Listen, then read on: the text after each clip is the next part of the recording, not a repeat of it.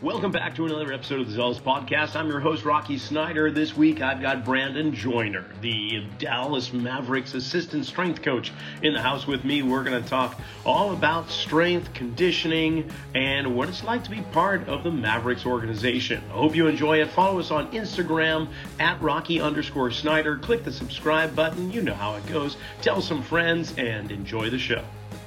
So, Brandon, you know, just before I hit the record button, we were talking about the Dallas Mavericks organization and and what, what you feel about it coming from Sacramento Kings and now with the Dallas Mavs. Like what's you you said you felt at home on day one. What's what's that all about? Um I, I think that you know a, across the organization not just in in my department but um, they've done a really good job of of focusing on hiring people who fit well. Um so I mean I came in the door and, and I knew probably only one person here um, from from previous experience, and but it was just like open arms day one. We worked together really well. I mean, we didn't even have our first official staff meeting for for weeks after I first got here, but things were already flowing, you know, flowing smoothly. So I, I just think it's a it's a great group of people. It's the right balance of of you know enjoying your job, having fun, but also showing up and, and working hard and trying to win. And I think it's just everybody kind of comes in with an understanding of you know, when it's time to work, we're, we're all in. And then when it's time to play, we're also all in. So um, just a great environment to be in. Well, you, you said something that struck a chord with me is that they you they don't necessarily hire talent; they hire the right fit. So uh, obviously, everyone they hire has uh, is talented or skillful and knowledgeable in, in the way they need it, but that's not really what you're getting at. What what makes you just you know if you can be modest enough but what makes you the good fit? Um I, I don't know. I think a lot of it's on a on a personality level. Um you know i think that there's there's many different kinds of coaches that are all able to be successful in their own way. Um but i think it's it is really nice to have a, a staff that kind of complements each other in in the way that they interact with the athlete the way that they interact with each other and coaches. Um I also think it, it's we have a very complementary staff in terms of training styles. You know, um, one of the things about the NBA that I think is a lot different than working in college a lot of times is is that you have, you know, a group of 15 to 17 guys, and they range in age from 18 to you know 40 years old potentially, and they've all trained a different amount. They've all trained with different people. They all fly out in the summer and go train with a different guy, and so there's it, I think it is nice that we have a staff full of you know different training styles. It's, it's there's not one unified thing that we think is right. You know, we have a couple touch points that we we try to keep in unity, but other than that, um, you know, you're encouraged to be yourself and, and train guys the way you train guys, and and then you know different players are going to gravitate to dr- different coaches because they like to train that way. So um, just gives you very natural re- relationships with athletes. You're never you know forced to to sell a message that you don't really believe in because you're you're not selling a message. You're, you're just telling them what you think. Um, and that's really just the way that everything operates. Everybody here they they want you just to be you. Um, and so I, I, think that for me it was a good fit um, coming in just because you know I I have my way of training and relating to the guys. I have my certain energy that I bring and you know um, and other people on the staff it's have different, but at the same time, we all kind of come together and accept each other as we are, and, and we like each other to just be us. And and so I think it makes just allows you to be in your own skin. So. Oh, that's great. I'd love to talk about more about that because, uh, like, I had Nick Winkelman on, uh, and he's he's the author of the uh, the language of, of coaching, and we talked about you know, coaching in certain ways, but not about style like coaching style or training style or training approach i would love to know like hey how would you describe your training style your coaching philosophy? What is it if you could? I, I don't know if you want to just throw out adjectives or really get deeper into it like where and where does it come from? So your your training style and and the origin of your training style how has it formed to be what it is today? Um I, I think in terms of you know not the x's and o's just the way that i, I interact with athletes and, and even the way i interact with my fellow staff members is, is i don't like to um, formalize too much you know, it, think for me, everything is conversational. It's a flowing conversation back and forth with my athletes. Um, you know, I, I don't feel like I need to to dictate what we're doing. I'm more of a guide. Um, and so for me, it's it's a lot of talking back and forth with my guys, trying to get feedback of how how things feel. What exercises have worked for you in the past? What exercises do you feel like have worked poorly in the past? You know, what things do you like to do? What do you hate to do? And then flexing around that and and being able to to kind of meet people in the middle, but also then from the middle try to guide them in the direction that I that I think is is best. Um, so that's kind of how I relate to athletes in general. Um, you know, I'm I've I've been a, a hoop head since who who knows how long. So for me, like I I very much sometimes come off almost as one of the players. I talk a lot of crap, probably more than than I should. Um, and and there's certain guys that that they're into that and they like that, and there's, there's also certain guys that they don't love that, and that's fine. Those aren't the guys I work with. Um, so so I think that that's kind of how I relate to athletes. And then from an X and O's, O's standpoint, um, I would say that like so I, I, have a background as as an ATC, so I, I do take things from um, kind of a very biomechanics driven approach. Um, I would say on the scale of like your your super sport specific coaches all the way to your your super old school coaches, I probably fall in the middle, further toward the old school side with a sprinkle of specificity instead of vice versa. Um, so, you know, generally guys who like to train with me are guys who like to lift, um, or maybe they don't like to lift, but they they're the guys that get into, you know, feeling strong. Um, you know, I do probably a little bit more plyometrics work than some coaches, and and so some guys enjoy that. Some guys are are you know terrified of doing any kind of plyometrics during the season and stuff like that. So uh, we balance that, but those those would be some of the things that I think make me me. Um, as far as like where it all comes from, I uh, so I was I was a really young graduate. So I started I started college. I was still 17. So I graduated, took my first job right out right out of college, and I was um, younger than like half my team, and I was like ultra ultra ultra professional back then. Like I wanted to be seen as like older than I really was, and and try to relate to guys like that. And um, and I remember I had a conversation with a player because I would never tell anybody what my age was. I would, like you couldn't find out. And finally, I, I was alone with a guy, and he was he was like, "Look, man, like you can tell me. Like I I know you're not that old. You can really tell me." And I told him, he was like, "Dang, like you are young." He's like, "But like we don't really care about that." He's like, "You you work hard. You you try to help us out. You do a really good job with us. Like we don't care about all that stuff." And um, that kind of was was part of what changed me to be like, you know, just just be you. And if they don't like you, it's okay. You don't have to be the best coach for everybody. I think that a lot of times we want to be the, the greatest coach every guy has ever had. And it, and it's not, it's not even humanly possible. There's certain guys that we're going to be really great coaches for. There's other guys we won't be as a great a coach for, and we can adapt and try to become better and be pretty good. But you'll never be the perfect guy for them because you're not the perfect guy for them. So, or so I kind of that's that's my approach with guys. So the the cool thing about the NBA, many cool things, but uh, comparing it to say like the NFL, is it uh, in terms of the the number of coaches, strength coaches, ATs, and and assistants, and so on, they're relatively the same. Only that you're dealing with uh, less than twenty guys. So yeah. the the the the instruction is, is so much more personalized in depth i would say and and you've got so much more support. So i'm curious uh, how many strength coaches are on the mavericks? Uh, so we have one of the biggest staffs in the league. Um, generally anytime depending you know road home we have like four to five strength coaches um, all working with the players. So so we only have you know generally three to four guys that we're really mainly responsible for.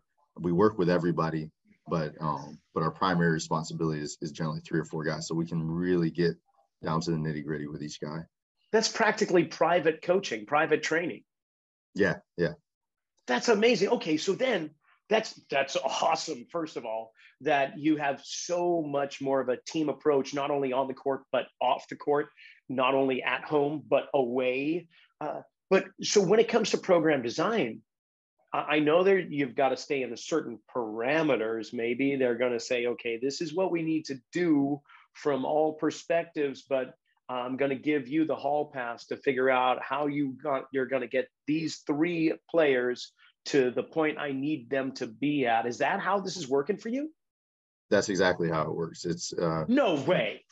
Yeah. So Jeremy gives us kind of some main points that that we need to cover. There are certain things that we we have to have in there for our guys in terms of our tendon protocols and and some of the testing protocols that we do.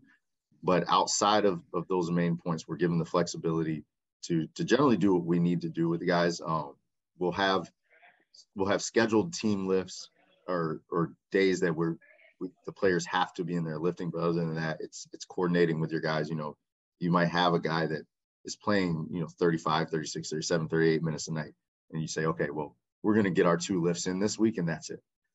And it even may be with those two, those guys, you say, you know, we're getting two lifts, but one of them is going to be basically active recovery. And then on the other end of the spectrum, you may have a guy that's getting no minutes and you're saying, okay, we're, we're going to get four or five different lifts. We're going to get multiple conditioning sessions, et cetera, et cetera. But the, you, you kind of are given the freedom to make your own decisions. And then, you know, Jeremy is kind of the check and balance of making sure they make sense. You know, we'll get, we'll get uh, guidance in terms of, Hey, we have a really dense schedule coming up. Let's make sure that our lifts reflect that in this way. Or right now we have a great training opportunity. For example, like next week, we're about to start one of our longest home stretches of the season. So we're gonna have some great training opportunities, not a lot of back to backs. Let's plan for that by, you know, let's push harder here, let's pull back more here. But um, in terms of the details, you know, we're we're really given a lot of freedom to to figure out what our guys need and, and then execute it. I imagine you're using some type of training software where it can be easily accessible for, all of the professionals on this support crew, whether it's the head strength conditioning coach or the AT or the PT, or for that matter, even a performance nutritionist or your chef to see here's what's going on. But in terms of the training program, is that how it is like you put it together you you plug in what you want to do for the lifts and tendon protocol flexibility mobility plyometrics and all that. And then your your boss comes in looks it over and going yeah that's cool or you know what? Let's let's try and shift this around. I'd like to see more of this or that. Is that how that works also? Yeah that's that's generally the relationship is is you know we we plan it out. And he comes back takes a look say hey you know have you considered this? Have you thought about doing this? Um and then we come together from that you know make make adjustments based on room space. You know it may be something like the other day we had a lift where we had everybody in all at once. And so now it's like all right we got to plan around the fact that rack space is going to be limited floor space. And so now let's come together. What are you doing today? What are you doing today? How can we make those things line up so we're not tripping all over each other? Um so uh, but that's that's generally what it is. And then we put it all back into our, our different databases so everybody is on the same page. We send out daily reports to to kind of catch everybody up and make sure everybody knows what's going on um, with each guy. So, but that is that is generally how it works. Yeah.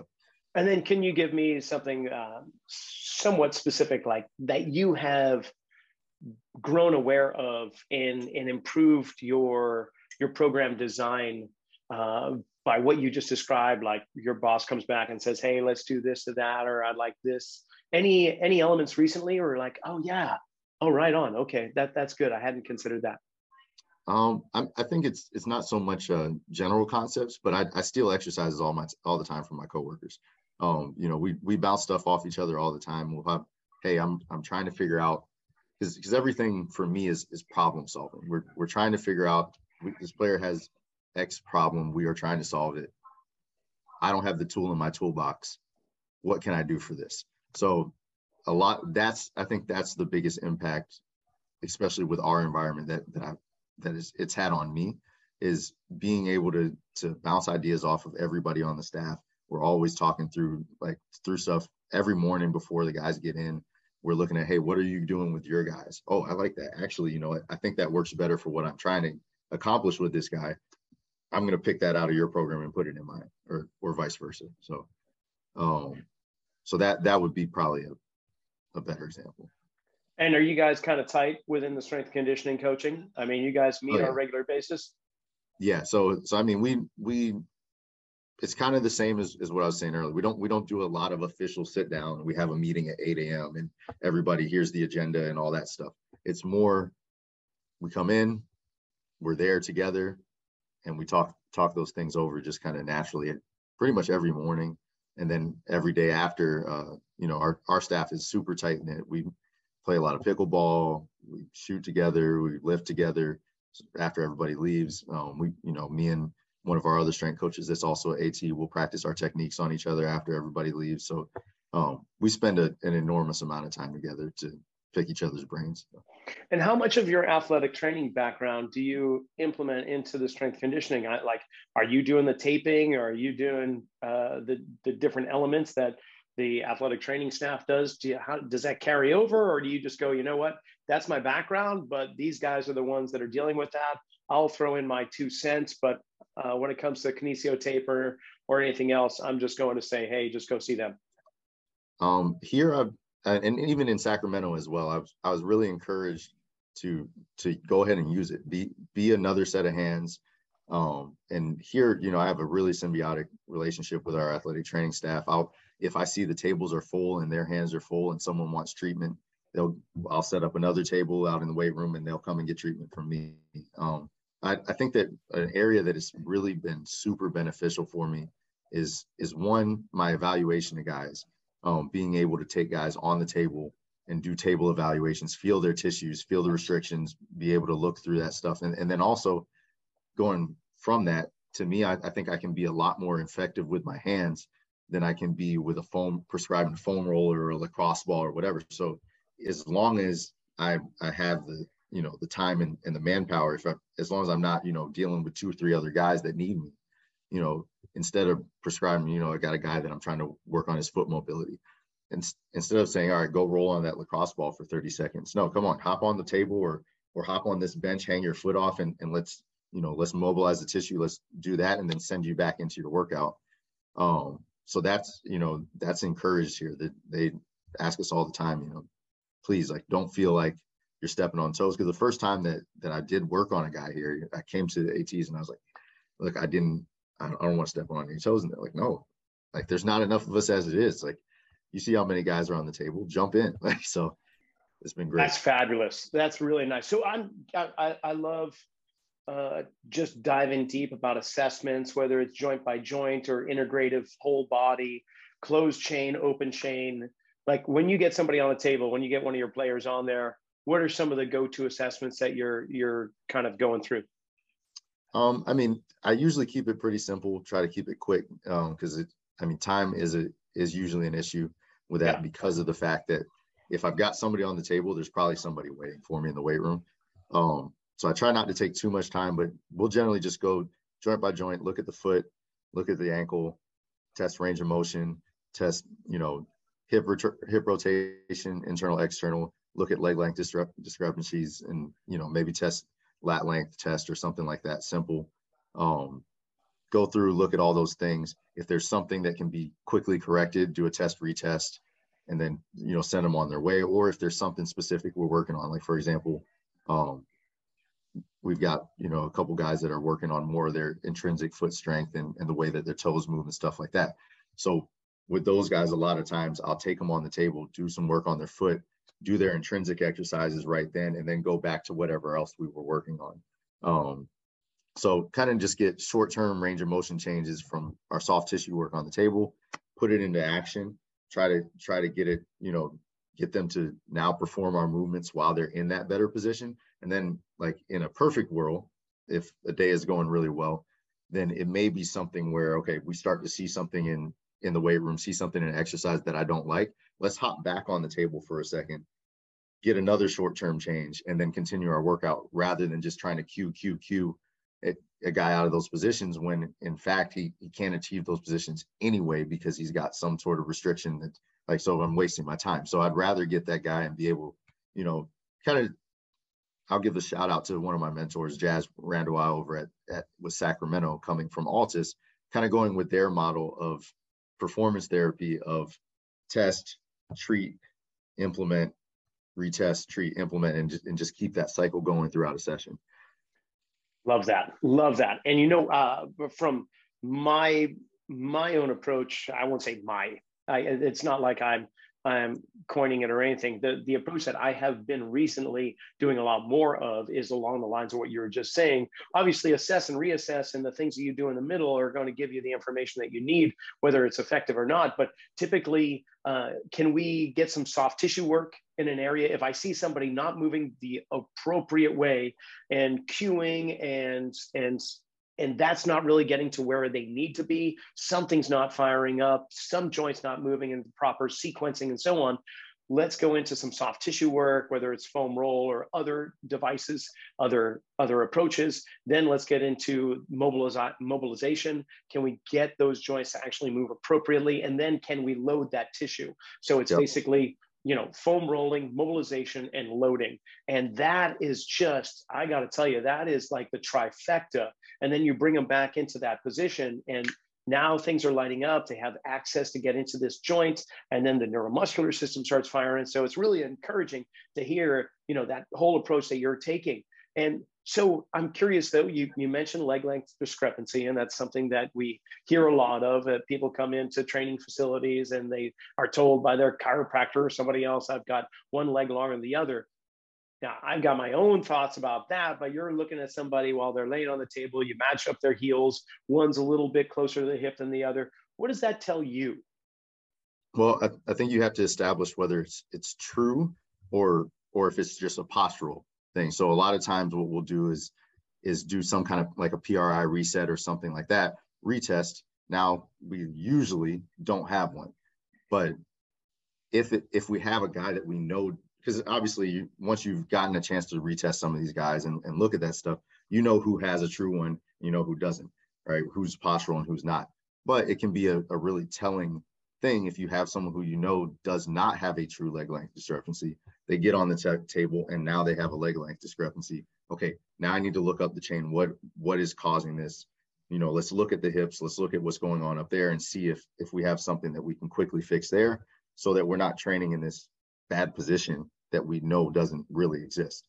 So um you know th- there's only been a couple guys that i've come across that have a true leg length discrepancy. In Most terms of, of like femoral postural. length, like in yeah. terms of actually skeletal length, exactly. not necessarily insertion distance into the uh, with the acetabulum or or the femur, right? We're not talking about socket positioning yeah. or pelvic um, tilting or anything else. You're actually talking about the actual bone length discrepancy. Yeah, a true bone length discrepancy. Only come across a couple. Most of them, it it is either socket positioning or it's pelvic positioning or something like that. And so, but it, it is a telling test if you have someone that, like I said, you know it's not skeletal.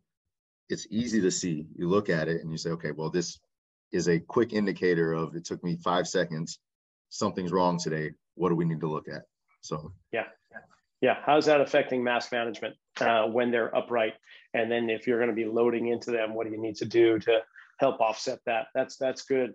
Uh, it, it's interesting that you've got your background as an ATC. By the way, where, where did you become athletic trainer? Where'd you get certified?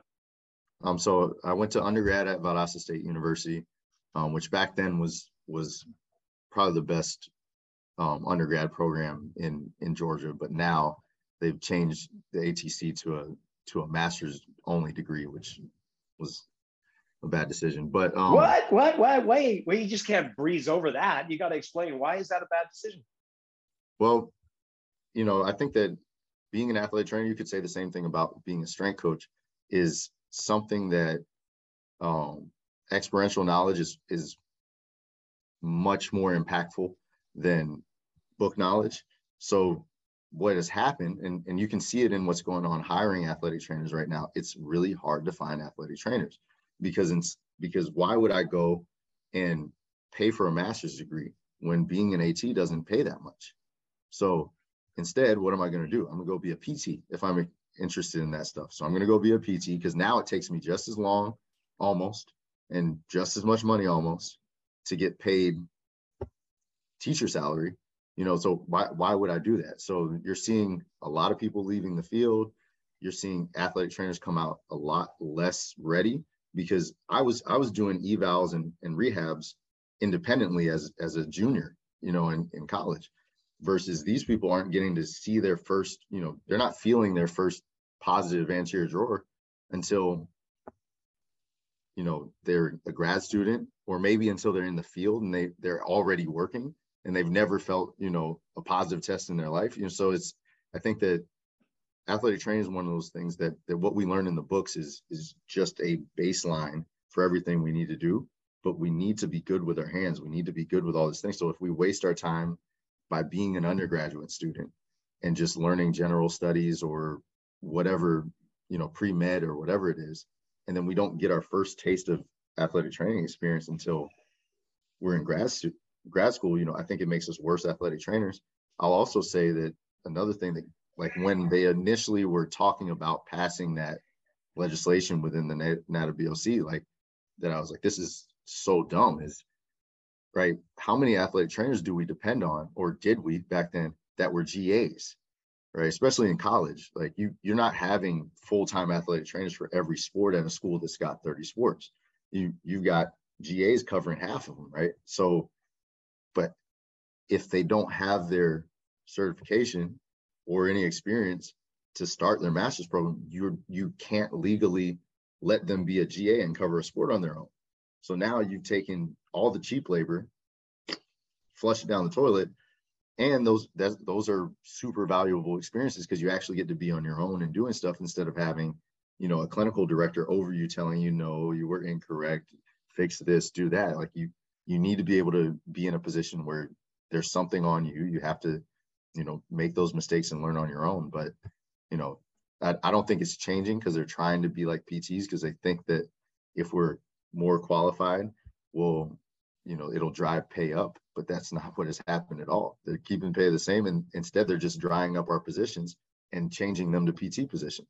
So yeah that's that's neither here i i, I didn't mean wow. way, but, uh, no uh, no i'm happy to hear that. We don't t- we don't get a chance to hear that side of it. So yeah that's really fascinating. Uh, it's so, it's interesting yeah. with the with the desire for more knowledge comes a reduction in the field and a reduction in experiential learning. So yeah, quite quite interesting indeed. So um, I just back to the Mavs here, and you've got a few players. And how did you? How were they selected for you, or did you select these players, or how does that work? That does your boss kind of match you up with the personalities of the players that think will do well with you? What's yeah, like? so Jer- Jeremy kind of tries to match you up with guys who are going to, from a personality standpoint, mess with you, but also from a, a need standpoint, um, hopefully mess with you, mess with you. So you know, guys that either are going to respond well to your training style, or you know, in in my case, being an ATC, guys who maybe have, you know, need some extra soft tissue, guys who maybe have an injury history that that needs to be, you know, kept close eye on. You know, it's it's helpful to have them have them with me versus, you know, somebody else maybe. Um, so he tries to match that up, and then the, the great thing is, you know, I think that there's around here, it's we just want everything to work well. So if it's not working, if it's if it's not a good fit, we'll just switch. You know, it's there's no there's no nobody's feelings are hurt. It's kind of just like, all right, well, you know, actually, I think you'd be better with this guy. Can you take this guy on, or or whatever it is? So, um, so he kind of guides that, and then we give him feedback on how the players are doing. He gives us feedback on what he thinks from what he's seeing with with us working with him. Is it is it going well? Is it going bad? And then we you know make our flexible decisions based off that. But like I said, we we have those guys that we're responsible for, but we work with everybody. Um, you know, there's there's not a guy that guy that I haven't had some kind of interaction with in the weight room, whether it's during an activation. You know, we may, you know, things may get loaded down pregame activations. You got everybody in there, everything's going going at once. I'll take somebody else's guy, they'll take mine, and and all that stuff. So it's it's pretty pretty smooth. It's just more so from a programming standpoint, saying, okay, you need to you need to make sure that everything is ready and prepared for this guy. Sure. Yeah. Okay. So with that and your background as an ATC as well as your CSCS, correct? Mm-hmm. Yeah, you got them both. So let's talk about common injuries within the NBA. We got inversion sprains, you've got high ankle sprains, you've got um, high hamstring pulls, probably low back. What, what are the other things you're dealing with? Um, those, those would be the main ones. I mean, you, you see a, a decent amount of, of groin injuries adductor stuff um, pop up sometimes. Um, obviously, you have the, the bigger things that the Achilles and the the ACLs and stuff like that that obviously you don't wish on anybody. Um, that, so that would be you, the main one.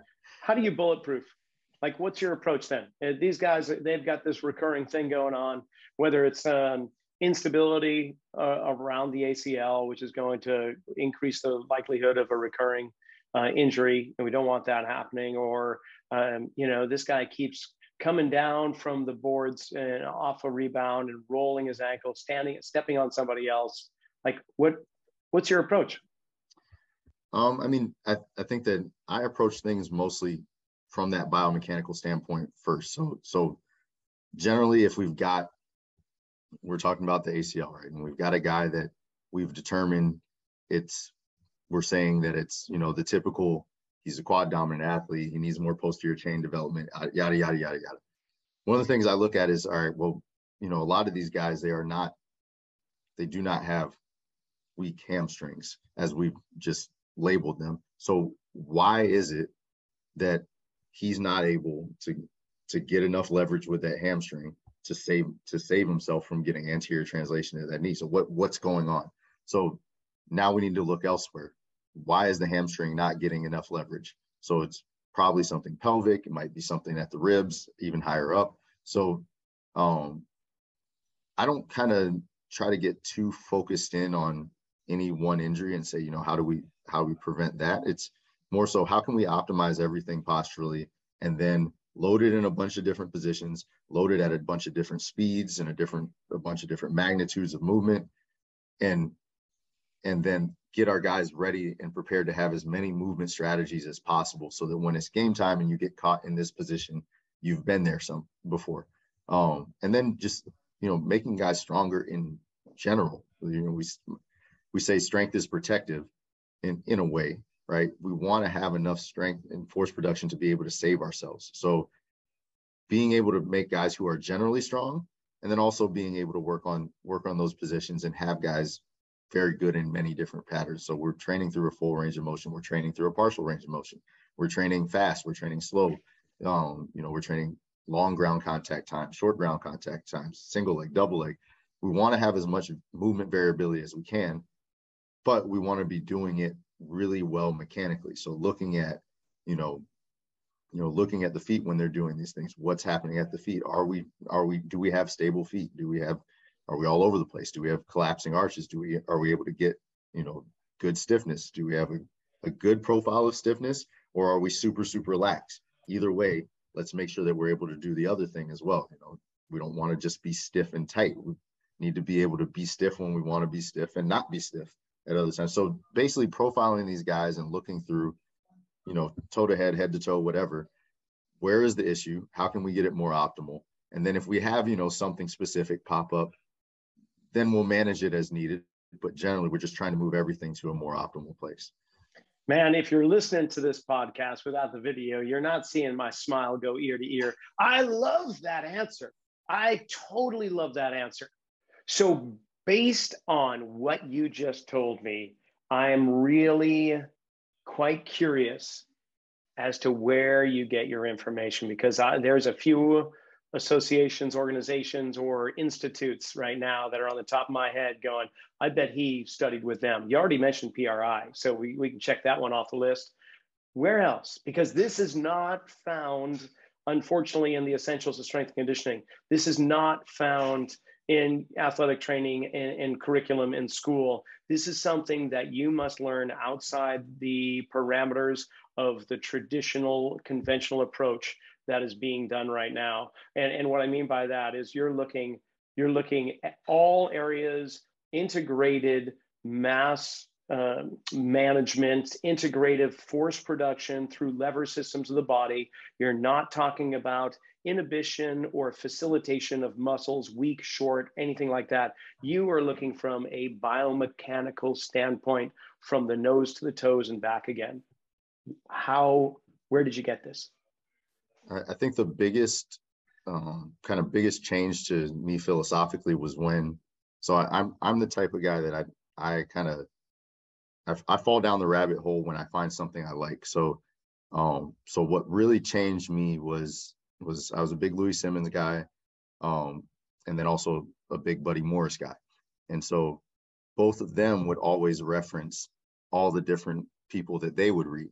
And so one of the people that Buddy Morris referenced a lot was Charlie Francis. So Charlie Francis, when I started reading his books, that's when I was like, that's who I want to be right there. And and that's one of the things that I think was kind of I found because I was when I was at ATC first, I, I didn't like being at ATC. It was boring. I didn't feel like I was con- contributing to wins. I, I, felt like I was just there for when something went wrong, right?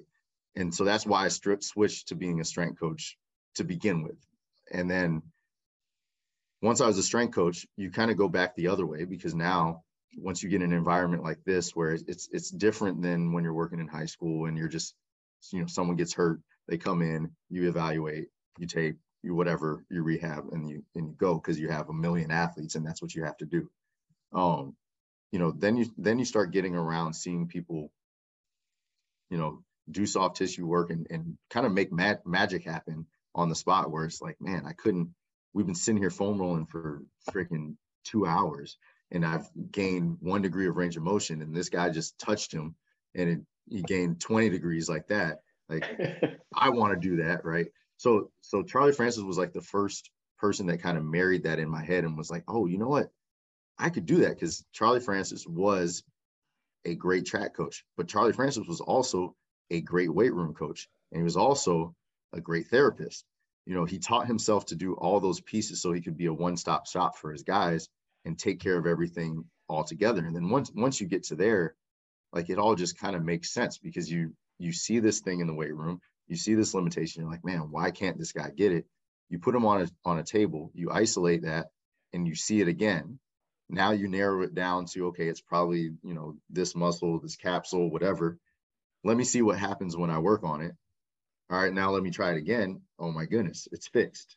And so um so that was like really a, a, big turning point in just the way that I thought was was reading, you know, the principles of Charlie Francis and all that stuff. Um, that direction, and then that sent me down different routes. And and you know, when I was at Florida State, we had, um, I really wish I could. Oh, uh, Doug Kechijian come in from uh, Resilient Performance, and he's a big he's he's a big PRI guy. He was really really helpful in that he took PRI, dumbed it down into just a couple key points and then taught us, you know, more less from a, a philosophical standpoint and more from a from a what would you actually use on a day-to-day basis. So that kind of got me started down that road. Um, then I went and took a couple PRI courses. Um, right now, I'm actually doing Conor Harris's biomechanics course, and I'm moving extremely slowly um, in that one. But but I, I, do like it a lot. Uh, and what's but, that involving when you're saying biomechanics? What are we talking? So Conor Harris's course, he's he's a lot of it's very PRI based. Based. Once again, it's it's a, doing a good job of of kind of. I mean, PRI, you got all those courses that take hours and hours and hours and days and days.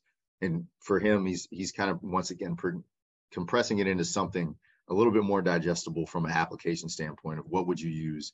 You know, I see this issue where should I be looking? And then what are the tools I would use to correct it? And, and kind of just going down that course for for many different things. Um, so so he's another one that I, I like the way that he explains stuff. I like the, the course so far. Um, you know, I was actually watching his videos on YouTube before I realized there was a course. So so a lot of his his stuff, his information I thought was really good. Um, those would be some main things. I mean, like like I took the TPI course TPI actually was like pretty decent when it came to if you approach it with that same frame of thought. Sure. Um, because of the fact that now you were connecting the swing the swing to a physical fault. That was back when I was working with golf. Um, so that was helpful. Also, working with track and field, I felt like was an incredibly helpful thing for me.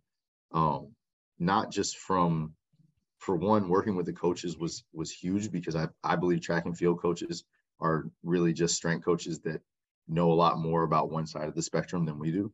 And so, you, but you can, can also dive into gait mechanics too. Exactly, you can talk and talk about gait mechanics, and, and they're looking at things through a very similar lens to what I think we should be looking through. Um, but also the other thing about track and field that I love, and and swimming also to a degree, but but a little easier with track and field is it's the ultimate test retest of strength and conditioning. Like if you do something well and someone runs faster, then it worked. If you do something and someone runs slower or gets hurt, it probably did not work. So, you know, you have like every week throughout track season, you have a great test retest right there available for you. You don't need force plates and, you know, a million different things, technological things. You, you have the clock and that, or you have, you know, the distance that they're throwing or jumping or whatever to tell you is what I'm doing working or is it, is it not? So, um, I think that was, that was helpful for me just working in that environment for a while because it, it really let me hone in on some things that were you know maybe some things that i need to throw out because they're just not not as useful as i thought they were. And then also you know what are some things i can incorporate that i can i can steal from these coaches and i can learn from these coaches about you know making people better so. And then are there any approaches in regards to manual therapy soft tissue work you know uh, aside from the sports massage swedish the, the typical stuff are there approaches within that realm that you have gravitated toward uh, applied um, kinesiology or whatever? A, a, lot of, I mean, generally it's it's a lot of ART, um, okay, you know, myofascial release. Uh, an, another one that I've kind of been messing with. I'm, I'm, not sure I would call it manual therapy, but um, we had a, a, guy come in from uh, dynamic contraction therapy, which is a, an interesting an interesting way to look at a couple things. So I've been dabbling in that a little bit, trying to learn some shiatsu. Um, hmm. as well. And uh, th- those would probably be the the primary the primary things I use on the table with, with people most. I'd say. Oh, and then also uh, in in um, in Sacramento, Jazz introduced me to joint pumping, and that that has been super useful for a couple specific areas. So um, I actually need to get better resolution notes from him if he's listening. Um, so I can read through them some more. But uh, but we did some of that in SAC, and, and I definitely saw some some very useful um, results from that as well. That's beautiful. Uh, so you know, just going down the road. Well, I'll get t- two questions I kind of like to close up with. One for the aspiring strength coach slash athletic trainer, and for that matter, slash physical therapist that's interested in getting into the realm of professional sports, what kind of advice would you give? Um, I, I, mean, I think it's the same advice as as I'd give anybody trying to get into to any area of this. Um, you know, it's a very a, a very internship driven profession. Um, the big thing that I would say that, you know, I I do think that it was great for me to take the path I did. I think the path I I took was what made me who I am. But at the same time, um, it was really slow. I mean, this is this is year like 11, 12 for me. So and and I didn't you know get where I wanted to be until five years ago, really. So spent a lot of time doing what I didn't really want to do to get where I wanted to do, be. Um, so one of the advice is if I can go back and tell myself, like I always knew it, it was basketball. Basketball is the reason that I, I do what I do. I don't care I'm, I always tell people I don't really love the weight room that much. Like I'm not, like I do, but at the same time, that's not why I'm here. Like I, I wouldn't love it if I wasn't doing basketball. I'd be like, oh man, I'm going to work, but I don't go to work right now. Like I'm, I'm having a ball. So the biggest thing I always tell myself is, you knew it was basketball along. Don't work with anybody else. Just like stay with basketball. So when I when I was an intern at Georgia Tech, and I was um, working under Mike Bewley, there like a lot of times i wonder about how the story would be different now if i had just stayed with mike um, instead of taking my job at florida state and and leaving basketball entirely. Because then for the next four or five years i couldn't find a job in basketball at all. So what i would say is if, if you can like try to intern if you want to be in basketball intern with basketball. If you want to be in football intern with football get in that you know kind of get in that that pathway and then stay there and don't go too far away. I, think it can help you develop your skills to go away. But if what you're trying to do is get there quickly, then then just know you're you're taking the long route. Now, I think without track and field, I wouldn't be here because like Jazz wouldn't have been interested in me. But at the same time, you know, if I wanted to get to at least the G League quicker, I think I could have got there a whole lot quicker if I had never left basketball. So, um, but yeah, intern, like, especially I would say if you're in college, like, take advantage of the fact that you have strength coaches right there. Don't waste four years while you're in college going to college. Like, spend your four years, go intern in the afternoons, in the summer, whatever. Like, get get in with your strength coaches there. They're right there already. And then when you get out of college, if you if you spent four years interning with these guys, like you've got a great chance that you can go get a GA-ship instead of being like the rest of us where I got my first internship after I already had a master's degree. So that's a lot of wasted time that, you know, you could have you could have been learning, you could have been getting better. I talk about experiential knowledge. You could have had actual experiential knowledge under your belt. And it's all it does is take a couple hours out of your day, you know, while you're already there. And we all know in college you got extra time. If you don't play sports, you have extra time for sure.